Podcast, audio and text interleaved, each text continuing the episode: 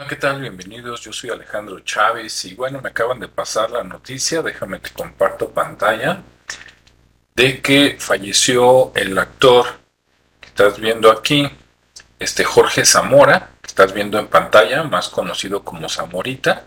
Y bueno, es un actor que yo creo que todos los que tenemos más de 40 años lo han visto porque fue cómico, salió en muchas películas de acción, si no me falla la memoria, creo que salió con El Santo, con varias películas de aquel tiempo, es durante los 60s y 70s, todavía en los 80s por ahí.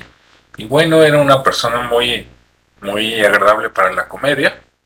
Entonces, bueno, pues que descanse en paz. Ahí, según Univision e Instagram, como estás viendo, dice que falleció a los 94 años. Bueno, pues listo. Otro que se nos va.